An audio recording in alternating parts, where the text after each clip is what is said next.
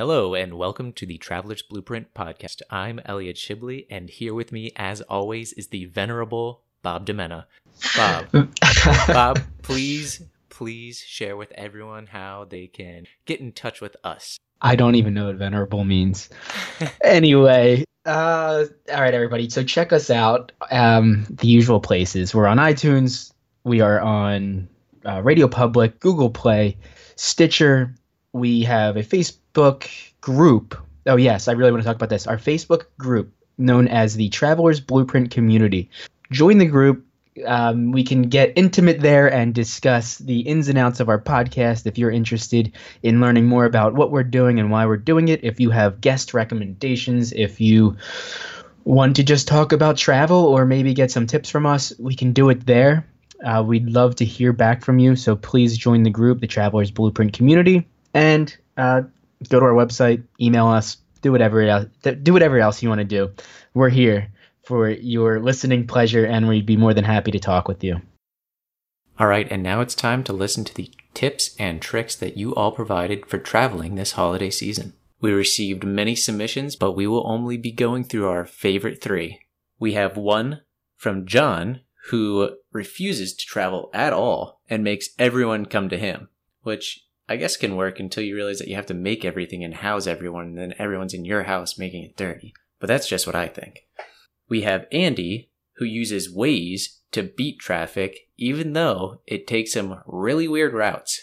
He still trusts it every time. And then Lauren wakes up at the butt crack of dawn to get and stay ahead of noob travelers. Well, thank you all for your responses and hope you have safe travels for this Thanksgiving and holiday season. Today's guest is my uncle. He is a graduate of Kings Point. He spent some time in the Merchant Marine, and he is an avid rugby player. Once got kicked in the stomach and had his intestine break and had to have surgery because it sealed and they had to reopen it. Um, I want to welcome everyone to the one and only Anthony Shibley. Welcome to the Traveler's Blueprint. Start designing your next adventure.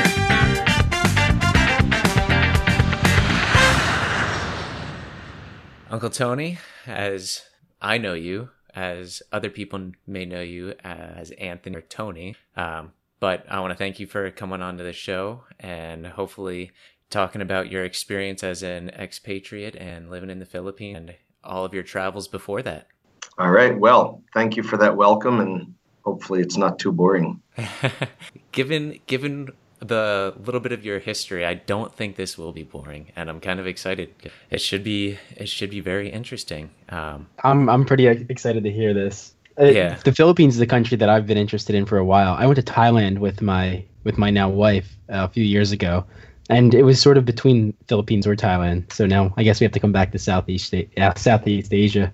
Okay, great. Yeah, well, Th- Thailand's in the same neighborhood, so Yeah, but much more Asian than the Philippines, I would say. Yeah, we actually recorded a top 10 episode not too long ago, and the Philippines were in both of our top 10s. It was actually number one for me, and it was, I think you're number eight or seven. uh, yeah, I, f- I forget, I forget where it was. Yeah, it's on there though. Before we get any further, you guys are always welcome to visit. We've got plenty of room, so just uh, avo- avoid the typhoons, and everything's good here. Where exactly are you located? I'm right now in Metro Manila, in Taguig City. And what island is that? Uh, this is the island of Luzon. oh, the yeah, biggest, Manila. the biggest Metro of Manila. the three major islands. Yeah, Metro Manila, the capital, a city of about 15 million people. That's like New York size, right? Yeah, a bit bigger. When is the best time to actually come if we were to visit? When we visit? Yeah, the nicest weather is sort of December, January, and February. Okay. So like a, Winter.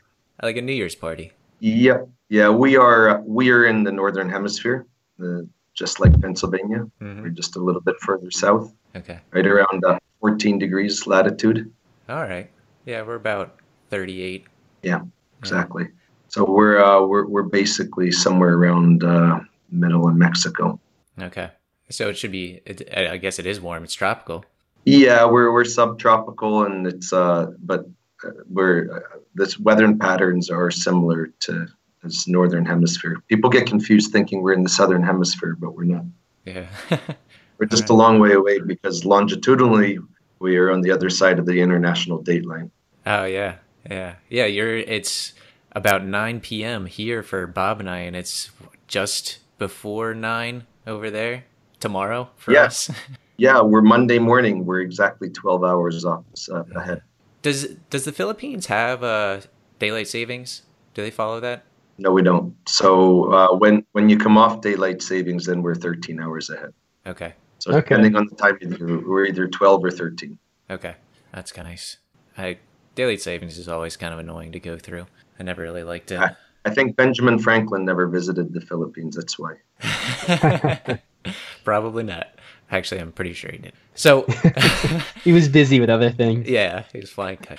Um, I do want to get into you how you came to be living in the Philippines and working there. Um, I don't know if you want to talk a bit about your undergraduate and postgraduate, and then your time Navy. Yeah, maybe I can take five minutes, and my, my life's pretty simple to walk through. So uh, I'll I'll take a, a five minute introduction if it's okay. Yeah, please. Sure. So I was born and raised in Pennsylvania, uh, Lehigh Valley area, uh, eastern Pennsylvania.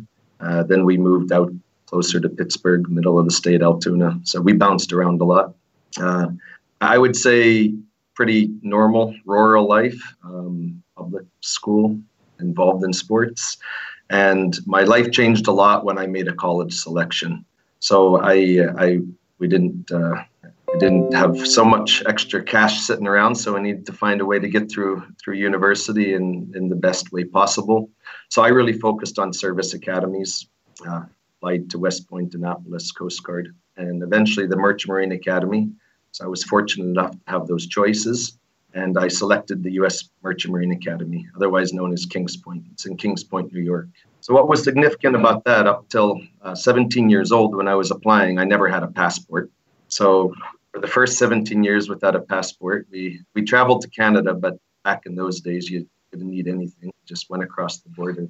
Oh, considering that the rest of my life from 18 years old onwards has been consumed by traveling, it's kind of strange that the first 17 years I didn't have a passport. So uh, yeah, I spent four years at the Merchant Marine Academy. Uh, one of the special things about that school uh, is that we spend one year at sea during our school term.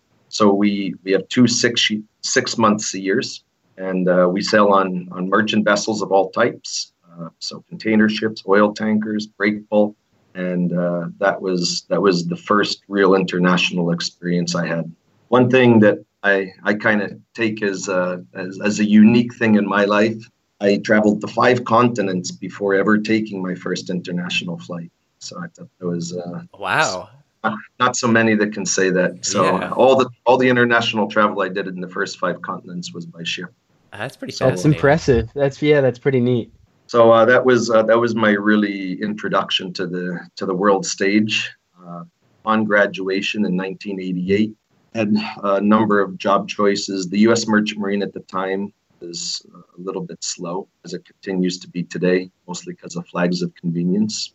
Um, basically the, the merchant vessels are flagged in foreign countries like Panama, Liberia, and thing, and such.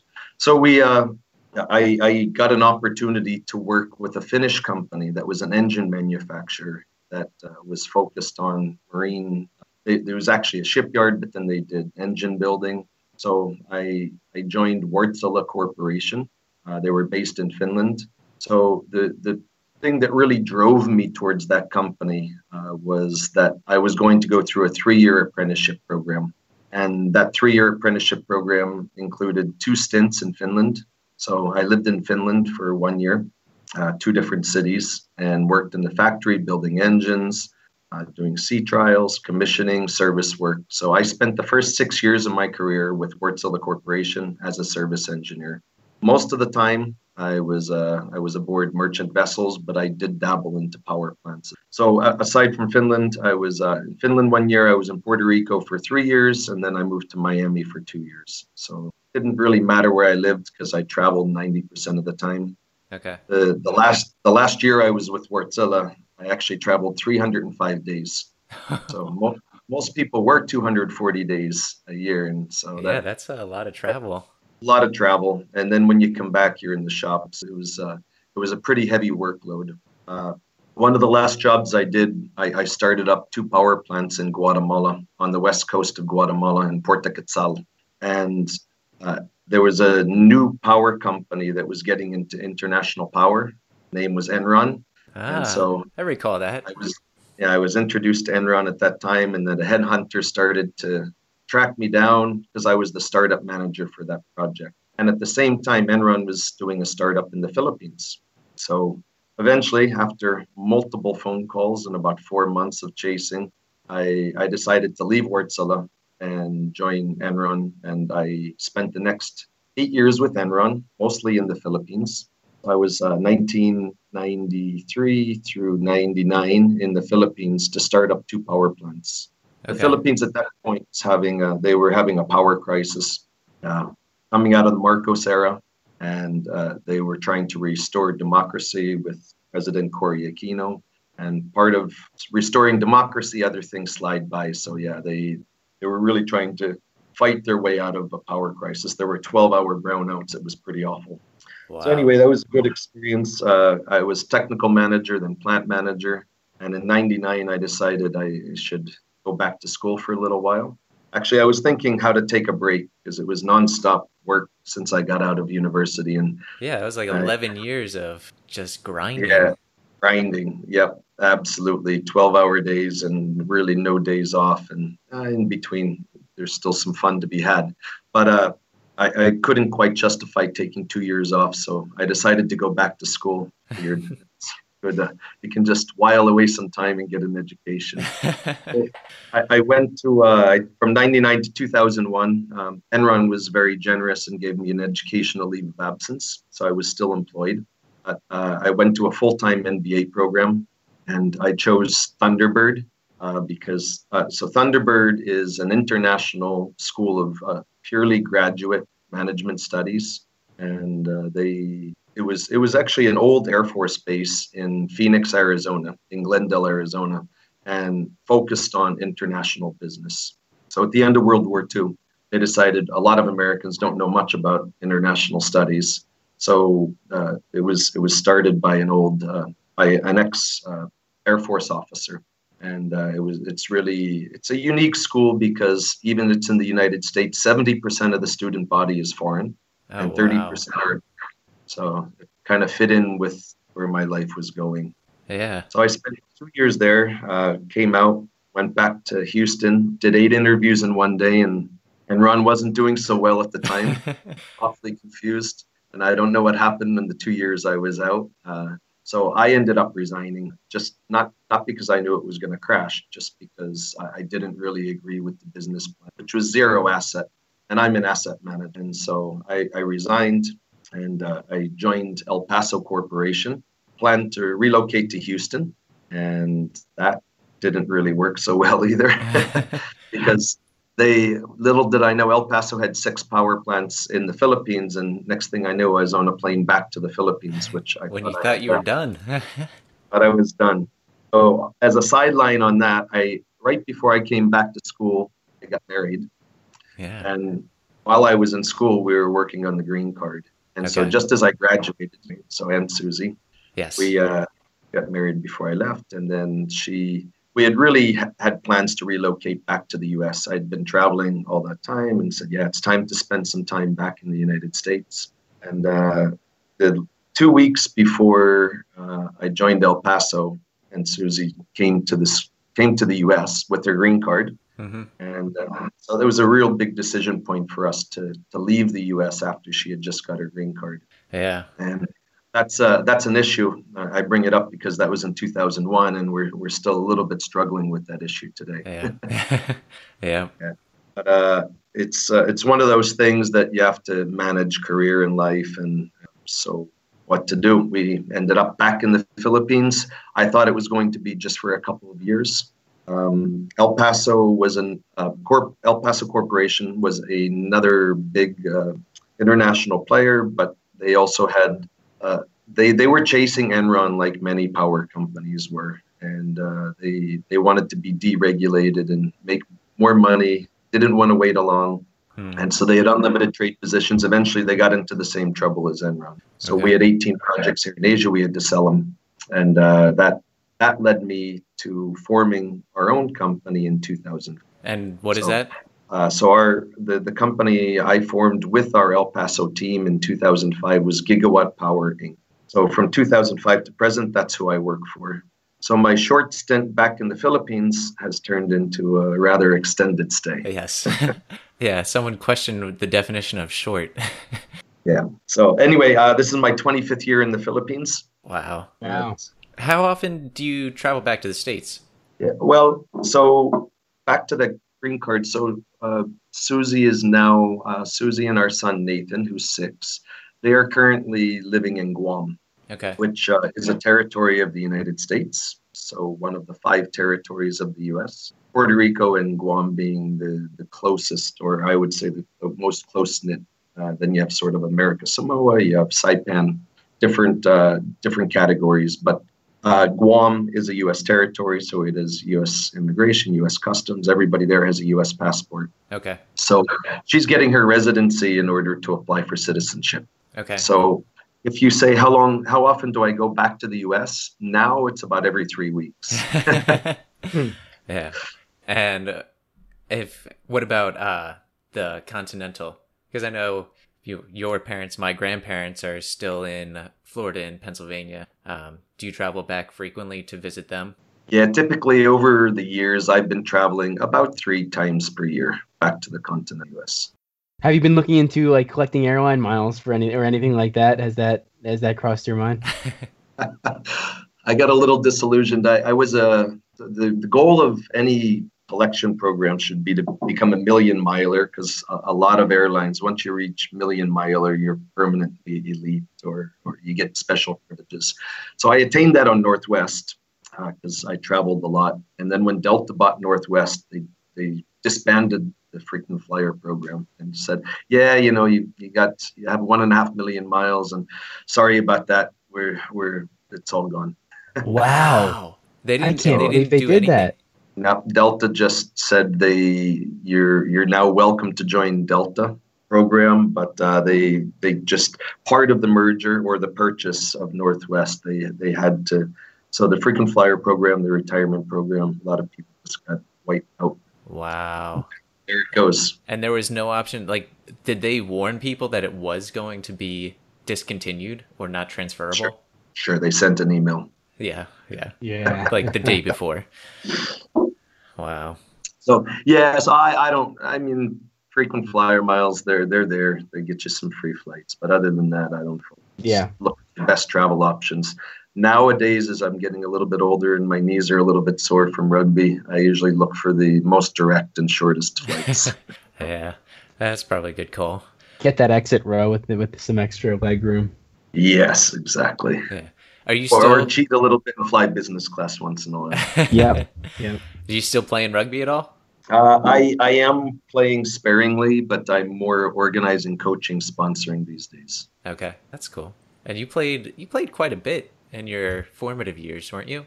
Yeah, I started at Kings Point, so I, I played uh, played during my university years. Then I took a break. Then I came back and played at Thunderbird. And then after Thunderbird, I, I started to play a lot when I came back to the Philippines and became very active in the Philippine Rugby Football Union. Do they have? Is there a big following of rugby in the Philippines? Uh, it's be, it's becoming it's rugby is the fastest growing sport in the world, and yes, the Philippines is doing pretty well. We've gone to the Sevens World Cup, which is quite a, an accomplishment. Yeah. And yeah, so I spent time building some local teams, and then I've been on the board. I've been a board member officially for four years, unofficially. For, Okay. so yeah, a lot, a lot of involvement at that level of the sport. So you you work in Metro Manila. Do you have? Do you also live in Metro Manila? I do. Yes, I live in Metro Manila. Unfortunately, a lot of traffic. Yeah. Do you do you usually drive, walk, bike? Uh, typically drive. Okay. What's that like? But- Uh, it's okay. So my other hobby is motorcycle riding. So I've done about 100,000 kilometers on Harleys in the Philippines. So I've seen a lot of it by bike. Oh, What- Once you get out of Metro Manila, there's a lot of nice roads in the Philippines. Okay.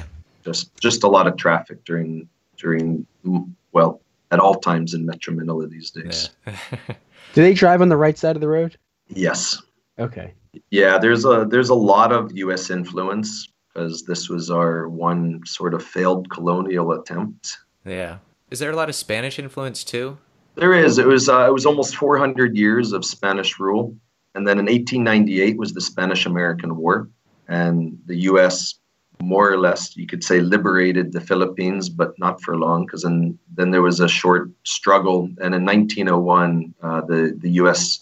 took over uh, the government, and the first governor of the Philippines was Howard Taft, who eventually yeah who eventually became a U.S. president.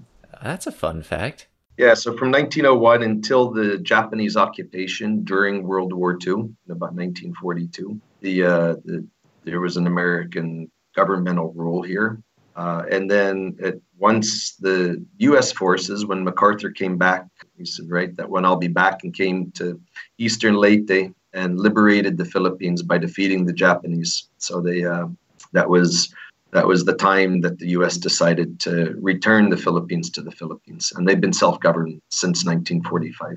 Okay. Yeah, the only the only fact I knew about Howard Taft before the fact that he was the first governor of the U.S. ruled Philippines is that he was got stuck in a tub. Yeah, 400-pound man, big, big Yeah. man. Yeah, I don't know how he was able to travel that much. Need a lot of food to carry with him. Seems seems to be yes. So you've since you've been in the Philippines for oh, about 25 years now. Do you have a favorite spot to travel to when you're not working? Um, luckily, I get to travel a lot through work. So in, uh, we're we're in the power generation business, which is essentially the career I've been in most of my life, whether marine based or power plant based, land based. And so we're uh, we're focused on uh, the off grid area of the Philippines, meaning the islands that are not connected. Uh, so the Philippines has seven thousand one hundred and seven islands, and so 300 major islands, and uh, the uh, many of those are not connected. They're they have to self-generate. So through um, mini grids, microgrids, we're we're focused on uh, on the number of these islands. So our, our biggest focal point at the moment is the most western island, which is Palawan. Uh, it's, it's a forest island. It's not connected to any other island. So we generate about 60% of the power for the island of Palawan. So we're uh, luckily I, I get to combine business and travel uh, because most people going there are are dressed in uh, shorts and, and Hawaiian shirts, and we, we we've got our jeans and work boots on, but Yeah. it's it's still a nice place to travel to. Okay. So, yeah, I uh, I, I have traveled around the Philippines, uh, almost the, the entire country. Um, Southern Philippines, Mindanao, still has a lot of insurgency problems, and so there's there's a bit of restricted travel still in Mindanao, Hmm, unfortunately. Okay. Insurgency problems, as in there are what? Uh, so the Philippines is about 90% Catholic. It's the only uh, predominantly Catholic country in Asia. But Mindanao has a heavy population of Muslims uh, due, Okay. it, due to its proximity north of being north of Malaysia.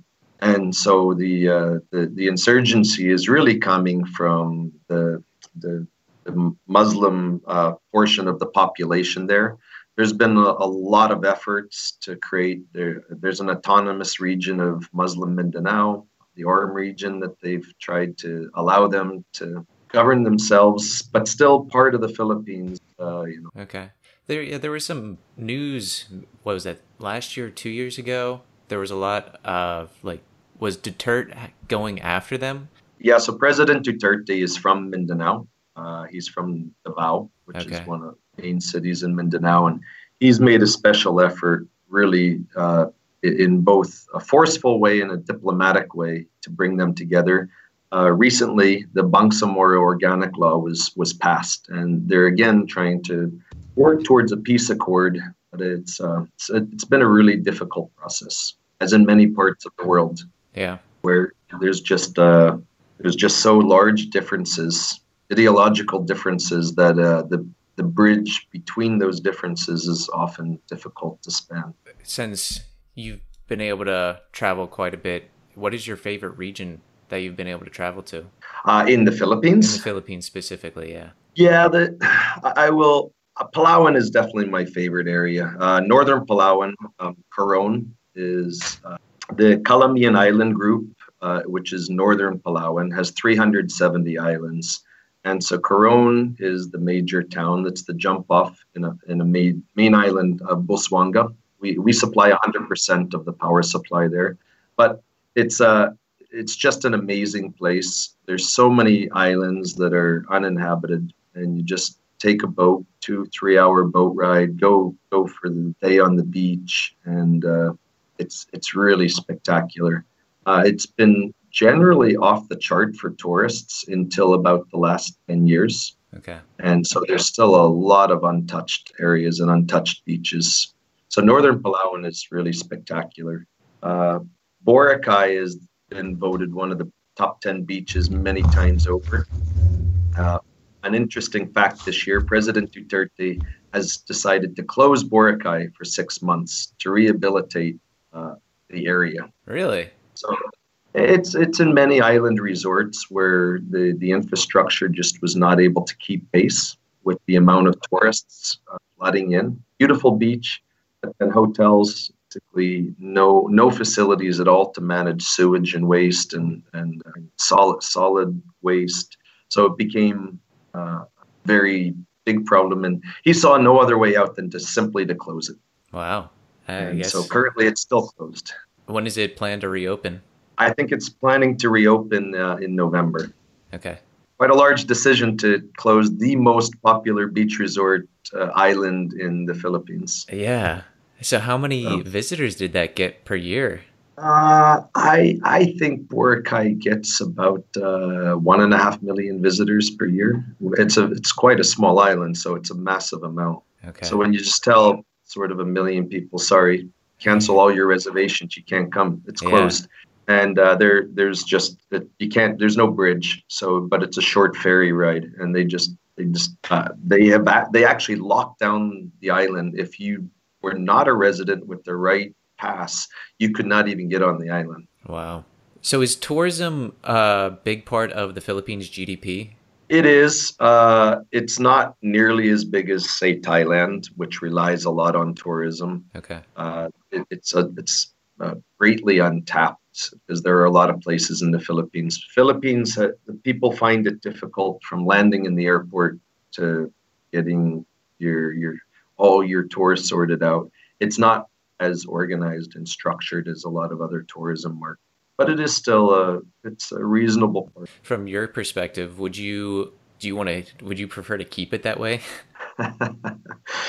yeah, there's there's always that secret wish that you if you find a nice place you want to keep it to yourself. Yeah. Yeah. yeah, I think I think a, if there's a balance between responsible tourism and uh, sharing what what what you've seen, hmm there's there's there's always the desire to to share. So I, I I think it's uh, mixed feelings on that one. I think the the cat is sort of out of the bag in some aspect because I've seen so many pictures of the Philippines. There's iconic limestone cliffs, and I've seen one picture in particular that it just has a ton of them, just very close together. And I don't know where that picture is taken, but I've seen it. I've seen it multiple times. Yeah, that's probably in El Nido. That also is uh, that's nor- the most one of the most northern points of mainland Palawan. Okay. So El, El Nido is a is an absolute beautiful area. Yeah, I have I have the Philippines op- open on my Google Maps as we're talking about this, just to put all these locations in perspective as we're going. So I see the area you're talking about.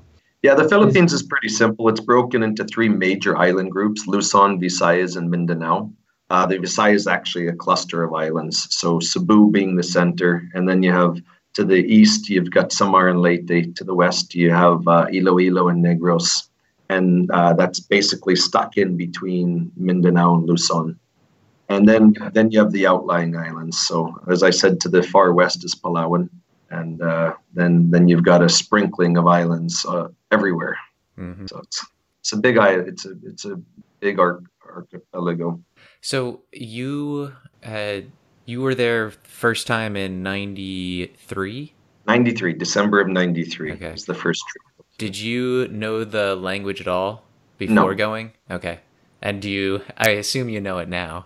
Uh, I, I understand pretty well. Yeah. It is primarily Tagalog, right? Uh, the official language is Filipino, Oh, it which is is. supposed to be an incorporation of many dialects, but Okay. it is substantially Tagalog. Okay.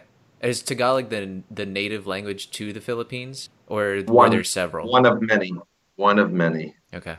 So yeah, that's always a, a tough point because in the Visayas they they speak uh, Visayan, Cebuano, Ilongo, uh, Waray, so all sort of Visayan-based languages, and they're not so happy speaking Filipino because it's uh, even it's a dialect. It's really it's a different language, and so that's why Filipino. Uh, if for instance, if you have someone from Manila that goes to Cebu, and the person from Manila speaks Tagalog, and the Cebuano, he, he basically won't speak Tagalog.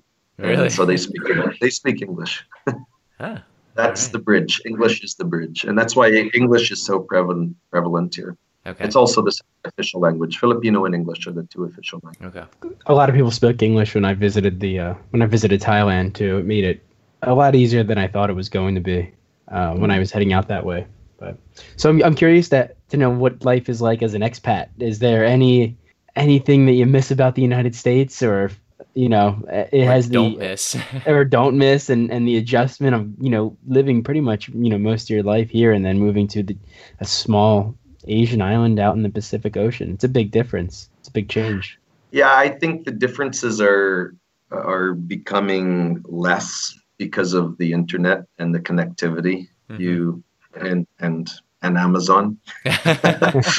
Ah, yes. So you have Amazon. You can get Amazon packages. Yeah, you, you know the the world is getting smaller and smaller. It is. So I I always say I think I got my first cell phone that I carried with me on all the time in about 1998. So it was uh, before be, and it, it's uh, it, and I got my first my first internet account was America Online. So AOL. AOL. Yeah. I, I still remember the first time you hear that dial up, you know, that wah wah wah. Oh, yeah. and uh, it, it just I, I thought it was an amazing thing that you can type, send an email, and I'm, I'm showing my age a little bit here, but wow, it was uh, the and that now you see kids growing up. They're born with the cell phone in their hand. They already have an email account, and they've got everything else. Yeah. I guess Facebook is for old people now, but whatever it is, Twitter and Instagram and, and s- All that good stuff. Yeah. Yeah. Yeah. So as an expat, we used to be more isolated, and there were good uh, there were good parts to that because, of course, you miss your family. So communication used to be a real challenge, and uh, through before there was the readily accessible cell phone. Now with Grandpa, I just send him a text message and say, "Hey, let's get on Skype, let's have a chat, and let's see each other, and they can see how Nathan's growing up, and Yeah. so it's it's really it's uh the world is becoming smaller and smaller and so the differences are shrinking because if you would like there's really something you miss uh, if you miss peanut flavored m&ms because you can't find them here yeah you go on amazon and have them shipped Ah. Oh, so you're, it's kind of cheating a little bit now, isn't it? Huh? it is cheap a little bit yeah it used used to be much different and you would just in, in your three three or four trips a year you would just fill your suitcase with all the stuff that you missed right. Yeah.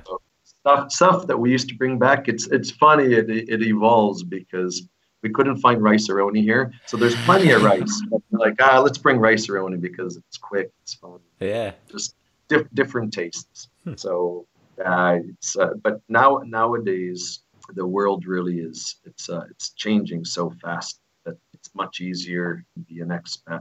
But it also takes away that that mystery Mhm. a little bit. How Yeah.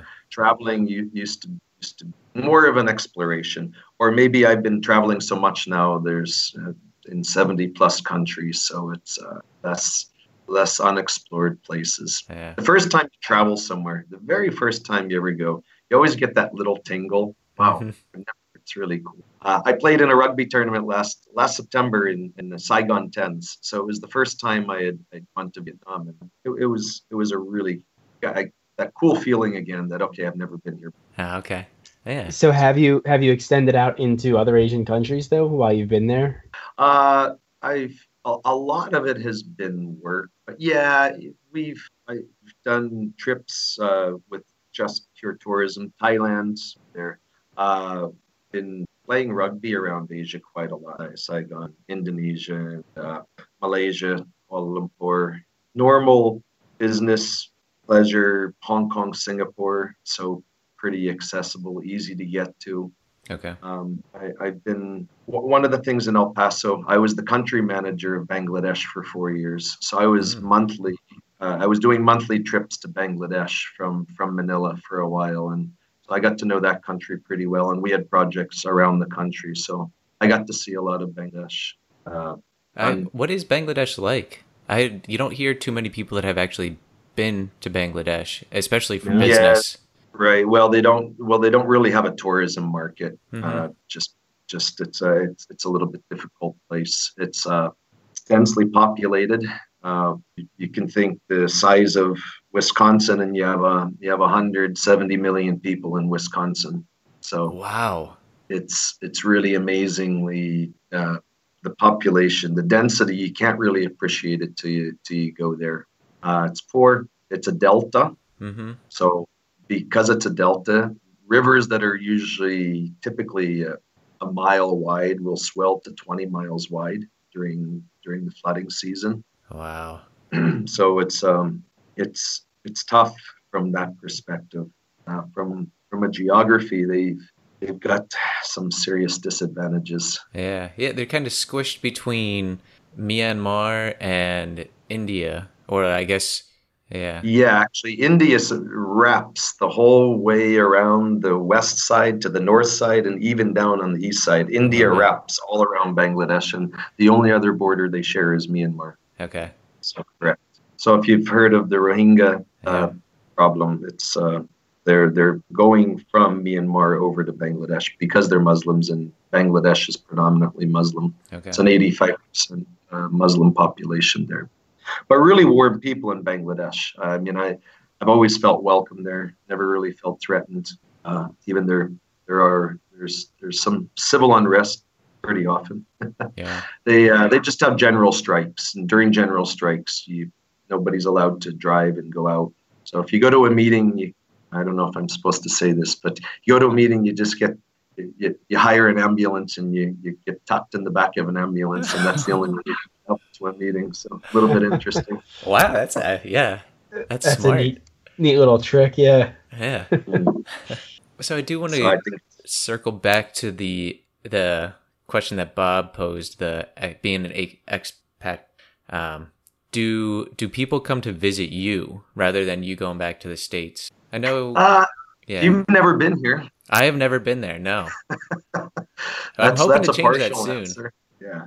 Uh, my mom and dad have been here uh, a lot. Uh, okay. Uh, I think they've been in the Philippines seven or eight times. Uh, Matt, my younger brother, comes every other year. So that's been consistent for about the last 15 years. So every other summer he comes and spends a month. Oh, wow. um, your dad, my older brother, yeah. has never been here. But he's not. Re- I think he never really got the travel bug. No, he didn't. yeah, I've had uh, I've had some friends come. Um, not nearly as many as I would like we're we're fortunate enough to have a lot of extra space here in Manila, and we also have a house in Subic, which is the ah. former. It was the largest overseas Navy base uh, that the U.S. ever had. Okay. And so we uh, it was turned into an economic zone after the Navy left in November of 1990. So yeah, we it's about three hours north of Manila, so we have a house there. So we're yeah we're lucky enough to have a lot of room. So we do get visitors, which is nice, but we we probably have to extend our travel schedule more towards others than they do towards us. Okay. In your 25 years of traveling back and forth between the States and the Philippines, has it gotten easier? Not necessarily have you gotten accustomed to it, but has travel been made easier through additional airlines, more flights, that kind of thing? Uh, no, I don't. I don't think so. I think travel used to be easier. Uh, there, there weren't the security concerns. Uh, going going through airports since 2001, since 9/11, uh, it it was really bad. Say 2001 through five, just took so much time, and any flights, especially in and out of the U.S., uh, it, the processing time used to be much easier. I would say to travel. Really? Okay. So I, I think the the um, the fun in traveling, as far as just whipping whizzing through airports, it's uh, not. It's really not. I'm hoping it can return someday mm-hmm. to, to to a more normalized level. Yeah, yeah. You'd think after a quarter century that travel would have gotten easier, at least a little faster. But it doesn't seem like it's progressed as much as it could have. No, I think it's regressed, uh, and uh, oh, mostly over the security concerns. Right. Yeah. Yeah. yeah, I mean, I, I mean, you can see it even on domestic flights. I mean, the TSA process it, yeah. it, used to be just whipped through security and no problem at all. Nowadays, it's quite a process. They're they're making, uh, I think, serious efforts to improve that, but uh, for for the last fifteen years, it's really going backwards. Yeah, I really don't know any other way because I've been my entire adult life has been you know this post 9/11 TSA checkpoints um, but I don't. Yeah, hopefully they can eventually find like a nice balance where security is still high and you're able to actually move through in an, in an efficient way. But with yeah, having to take out your computer and you know your shoes are coming off every time. It's people and people are so slow. And if you're behind a family, forget about it. With little kids, yep. Yeah. Yeah you need to bring a pretty uh, pretty heavy dose of patience when you're traveling these days. Plus, there's you know the population is growing, so there, I I think the the infrastructure has had a hard time keeping up with the amount of people that are traveling. Mm-hmm. Yeah, I would agree with that. 25 years ago, much fewer people traveled, especially internationally. It was uh, it's it's a little bit more unique yeah. uh, back then than today. Yeah, and with the the Chinese market with a majority of the Chinese middle class being about as wealthy as Americans now. That that's like another 20 million people or a million people. Sorry, a billion people that can travel. Yeah, it, it's a massive market, and China has been a substantially untouched market. Uh, one of the other small businesses we have here, we do we have a training center for marine engineering and marine navigation. So we do follow the so that's Gigamari, and we do uh, we do follow the marine industry pretty carefully still. So uh, I, I, would say the cruise industry in Asia, it's it's ready to just absolutely boom. What we saw 25 years ago in Florida and the Caribbean and the Bahamas, where people were now nowadays it's pretty pretty normal to take a three four day cruise. A lot of people have done it, but it was a it was a very unique thing 25 years ago. And I did a lot of work on for for Carnival and RCCL, so I've taken over 100 cruises. Oh, wow. but uh, but the China cruise industry, just what you said, the middle class, mm-hmm. it's uh, it, it's really set up that the cruise industry is going to just blow up here in Asia. Really? And they're going to come down into the Philippines, into Indo- Indonesia, to Thailand. Is that is that where they're going to be focusing these cruise ships? Yeah, they're gonna they're gonna come from Japan the whole way down to I at least to Indonesia. Some will cross over down to Australia. Mm-hmm. Uh, for for example, um, Costa Cruise Lines they they have visited now Subic ten times this year, and there's previously been no cruise ships in Subic, so we're already seeing it. That's pretty fascinating. I could see that being very popular. Yeah. Yeah, the tra- that that part of the travel market is, is going to evolve a lot over the next ten years. Speaking of especially mainland China, and if India ever gets uh, anywhere close to that level. Not sure they will. From my last few trips there, but uh, yeah, India has a, an awful lot of challenges, and they haven't uh, they they haven't been as uh, clever as the Chinese. Yeah, yeah. Uh, speaking of the middle class Chinese, there was a recent NPR article. Since Bob and I have only been doing this whole podcast thing for like two months. Um, the podcast industry in China is a seven billion dollar a year industry, and in mm. the U.S. it's only 340 million. But there's just so much fear of missing out that the middle class Chinese want to make sure they're on their A game and be as competitive as possible. And I, I mean, they're just doing everything makes they can. sense. I mean, China is the most capitalistic market in the world. Yeah. We had a business partner once and they s- he, he said oh yeah about business. There's really only three businessmen in the world and that's chinese indians and jewish. And it was a chinese guy that told me that. Uh, so, so good luck. And, and sort of the dutch are in probably sec, second tier uh, leaders. Yeah. Oh. Yeah, I've, I have not been, I've not made it over to Southeastern or Eastern Asia. Um, but I'm hoping that Amanda and I are able to travel and visit you and Aunt Susie and Nathan in the Philippines and maybe do a little bit more of uh, Oceania, some Australia, and maybe down in New Zealand. It, it turns out it's going to be a really big trip every time we look at it. Oh, that would be a massive trip. I think one one mistake as Americans we make, we try to pack too much into a trip. I think a little more focus is is worth the effort, and uh, maybe make a, a, a travel plan over a ten year period instead of one trip. One, Make uh, make four or five trips. all right. Or maybe, maybe I I'll love just the do it over American a tour of year. Europe. Yeah. Just try to do fifteen countries in in, in two weeks or so. Yes. Yeah. You'll just have to take a year off, Elliot, and do I- it all. I think so. I think that's gonna have to be it. Yeah.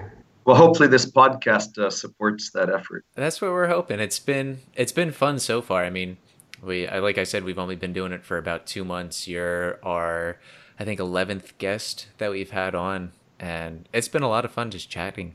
We've been learning a lot. Yeah, we've had some incredible people on um, with with all different world experiences and travel experiences.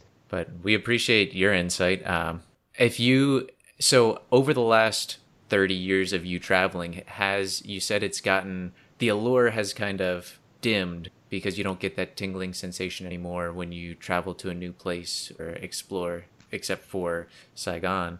Um, ha, do you still enjoy it when you travel, or Oh, it, absolutely. okay. Yeah, I reckon it to a comment. As as you know, we go fishing in Alaska pretty often. yes, And uh, Captain Andy, uh, Yeah. I we we said, hey, do you ever get tired of seeing whales? He said, the day I get tired of seeing whales, I should stop this, and I should find that something else to do. yeah, So it, it kind of goes to traveling. The the day you, it becomes too mundane and it becomes more work than fun, hmm you should stop.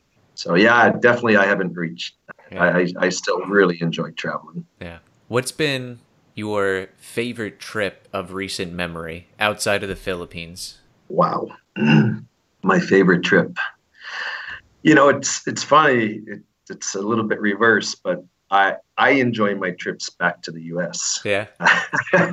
it's because I've been living out of the U.S. so so long that uh, I I really enjoyed my trips to Florida, hmm Melbourne, to Cocoa Beach area. Yeah. It's it's a part of Florida that I wasn't familiar with till my mom and dad, till grandma and grandpa moved there, Yeah. and it's just an amazing part of the world. I mean, just with the uh, with the Indian River and the the uh, the Banana River, it's just and all the bridges. It's it's really a, a cool part of the world. So I think one of the uh, one of the things we should appreciate in the U.S. is how many amazing travel spots we have Yeah. wi- within, within a very short reach.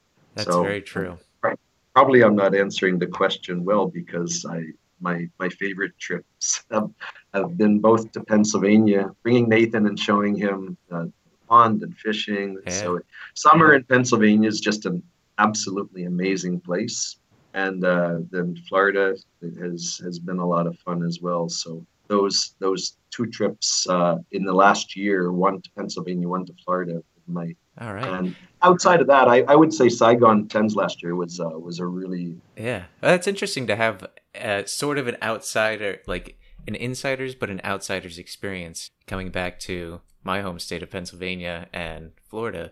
Because a lot of people, we had a girl on last weekend and she traveled all over the world, but is from Australia. And we asked her if she's traveled around Australia, hasn't been outside of Sydney. And I, I guess that's kind yeah. of the same. Australia is big. Yeah, yeah, it's kind of the same thing. So you you grew up in Pennsylvania, but you still find it to be incredibly attractive. And living in Pennsylvania, my a majority of my life, I still do find a lot of pleasure in traveling around Pennsylvania. but there's just so it seems like there's so much more excitement in other countries that are more foreign. That's Mm. that's sort of how I look at it too. Like I enjoy traveling the United States. It just doesn't give me that that tingling feeling as you mentioned earlier. But I also have, you know, I haven't lived away. I think if I were to live live in a different country for long enough, traveling to the United States will then give you that tingling feeling again, especially if you're going to a hometown that you haven't seen in quite some time. Yep. And uh, of course, Alaska is that a foreign country? I'm not sure, but uh, Uh, yeah. Sort of. Sort Yeah. of. It's like we'll we'll put it in the gray zone. Yeah, it's Yeah, definitely it's- in the gray zone. you know, for uh, as you know very well, Elliot, the Whalers Cove Lodge is uh, it's got to be one one of the most amazing trips anybody can take yeah, any place in the world. So just just incredible place. it yeah. is. And you, Outside of that, we're uh, we're heading to Bali for the, the Christmas season this year. So uh, luckily with rugby, they do these auctions. So I was able to get a villa, and then there were two, and then it ended up somebody else didn't want theirs, so I got two villas. So uh, there's three families that are all going to Bali with two villas uh, for for uh, eight days over Christmas. So that'll be a lot of fun. oh man, that sounds like a blast. I've That'd be one great big party. I- I've heard great Yeah. things about Bali. Very good things. That that's that's somewhere that hopefully I get to see one day. I know a lot of Australians go there. It's it's a very popular destination for like spring breaker for Australian spring breakers, whatever you know. They're Sure, There- because of the proximity. Yeah. yeah, yeah. It's sort of like our Cancun, is from what Yeah. I understand. ah, Exactly. Yeah. Yeah, it's very it's uh the tourism is very well developed there. So I've been a lot of different parts of Indonesia. But yeah, Bali is a, a little bit different. Well, I did want to ask you a little bit. So we've talked about our side of the family. Um, have you met most of Aunt Susie's family? Do they ever have they ever wanted to come to the U.S. or travel? Uh yes. Uh, first of all, traveling to the US is not that easy. Uh, not a, just from a visa perspective. US visas are they're they're, uh, they're a little bit demanding in what uh, who, who who is issued a visa and who is not. Okay. And there there are a lot of Filipinos that have emigrated to the to the U.S. and there's a lot of families. Her family is substantially here. Yeah, so I of course I know her family well. Unfortunately, her father passed away quite a while ago, so it's just her mom and she has ten brothers and sisters. Oh, I would wow. say a, me- a medium-sized Filipino family. Uh, yeah, Fil- Filipino families are are large, and uh, but yeah, she's um, she's got uh, she she's the definitely the most traveled. Um, Okay. Her sister does live in Australia, her older sister. So we've um, we've been to Australia, and she went a couple years ago to visit her. So there there's uh there's a little bit of travel, but uh, also the the one thing about travel takes takes resources as well. And Yeah. so generally uh, what we would consider middle class in the US would be you would be considered quite rich here. Okay. Yeah. So uh, the the middle the middle class is emerging here. Uh, Metro Manila, there's an enormous middle class, but outside of Metro Manila and Metro Cebu, so the major cities, uh, it remains high, highly rural. A lot of agriculture, um, a lot of fishing, and, and so the uh, yeah the the per capita GDP is still relatively low. So it puts travel out of the reach of many. Uh, the one thing the Philippines exports very readily, and it's their largest single source of Can I- uh, foreign revenue. Is Can I guess? Can I guess? Go ahead. Did he ahead. did, did he say it yet? What was it? I did, but nobody heard me. No, I no, I, didn't- didn't- I didn't hear you. I well, I thought I was gonna say that their largest export was mangoes. Ah, no, people. People. People is their People. largest export. Uh, there are about nine million overseas foreign workers in the Philippines. really? Wow. and they are the single uh, they they they go to work they there's a lot in the middle east there's but also hong kong singapore so it's a real mix between uh, domestic workers the philippines exports an awful lot of nurses doctors uh, and so at that level and i would say the doctors uh, uh, and nurses at one level and then you've got the, the domestic helpers at the other level and then there's an awful lot of uh, skilled laborers uh, that So from welders to mechanics to electricians to construction workers, semi-skilled, and and so the Philippines has done a, a large part of building the Middle East huh. from Sa- Saudi to Abu Dhabi to Dubai. A lot of a lot of Filipinos working. Also in Africa. I mean, I so many of our guys I've worked with have overseas experience. Do most of the workers stay abroad, or do they send money back, like with remittances, um, and uh, then remit- eventually come back? The, the idea is really to work abroad, remit all the funds back. So that's why so many of the U.S. dollars come back as I said, it's the single largest source of US dollars for the Philippines. It's not foreign direct investment, which they measure, but it's, uh, it's and it's not tourism, it's overseas foreign workers remitting money back. Wow. So, yeah, so the Philippines do travel a lot. Uh, also, in the marine world, there's about 400,000 uh, Filipino seafarers. So, quite an enormous. Uh, yeah. basically, it's Philippines and China now that are, are crewing many vessels both as officers and uh, and, and, rankings. So they're they Filipinos do travel a lot, but it's more for work, except for the middle class and the upper class, which there there are a lot of number wealthier. They travel a lot, uh, but the most traveled Filipino are the ones who are working abroad. It seems like uh, your other and uh, other business, Giga, is it Gigamati? Gigamati, yes, yeah, is poised to do well in terms of training. Yeah, it's a tough market, but uh, so far it's doing it's doing really well, and we've been able to hopefully improve the competency of a lot of seafarers. Yeah, well, I am very appreciative for you joining us. It was nice talking to you, and hopefully, uh, Amanda and I will get a trip scheduled to come see you. And Bob. And Bob.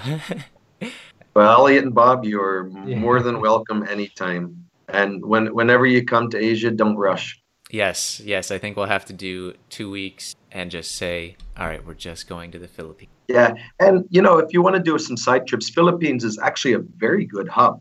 Uh, it's two hours from Hong Kong, three and a half hours from Singapore, uh, three hours from Thailand, five hours from Bali. Maybe so maybe a uh, month. yeah, you're pretty yeah, close to Cambodia too, and that's a country yeah. that I want to see. So Cambodia, Laos, uh, Vietnam, are all within reach. So you you can you can kind of come here, base out of here, and take some trips.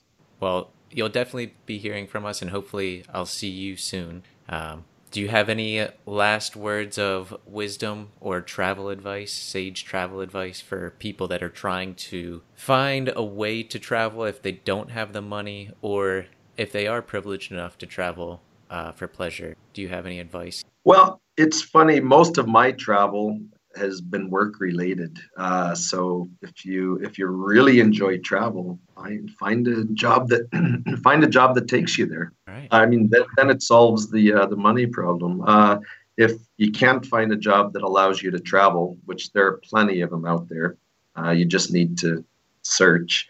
Uh, then then yeah, make plan your trips well and don't rush. Don't try to see too much at once. Take your time and, and enjoy where you are.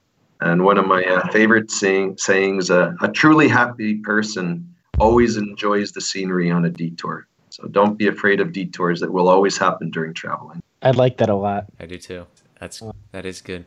All right. Well, thank you again.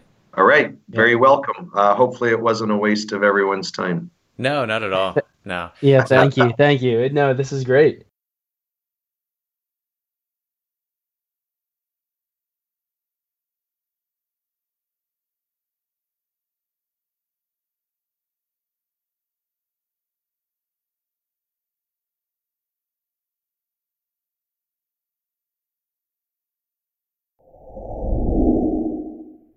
That is our show for today. That was quite an enlightening conversation. I only get to see my uncle every so often due to the fact that he lives in the Philippines, but I have always really enjoyed hearing about his trips. Growing up as a kid, he traveled the world, and I didn't know many people that did that. But I knew a little bit of his past, but not the full story, just bits and pieces here and there. So for me, this was an incredible learning experience to hear about his history of how he grew up and kind of made his way over to the Philippines. Yeah, I agree. And and you have to let me know when you go there. Yeah, I absolutely I'm, will. I'm gonna try to fit in your carry on. That's going to be a big carry on. Yeah. yeah, I might be over the 50 pound weight limit. anyway, so thank you for tuning in. Again, as as we've stated in previous podcasts, you can reach out to us on various social media platforms, Instagram, Facebook, uh, or our Patreon page. We would appreciate ratings on iTunes or wherever you are listening to this podcast. Please just take some time and, and give us a, a rating. Also, we recently started a Facebook um, group called the Travelers Blueprint Community. Reach out, join the group. We're kind of thinking that we get a little personalized community going where we can all discuss things, all things travel. We can talk about potential guests. Maybe you want to have someone on that you think would be great for the show, or we can just share travel stories, tips, tricks on travel. Uh, really, wherever it goes, that's we're, we're going to let it take its course. So take time and, and join that Facebook group. And once again, thank you for being fantastic listeners and tune in next time.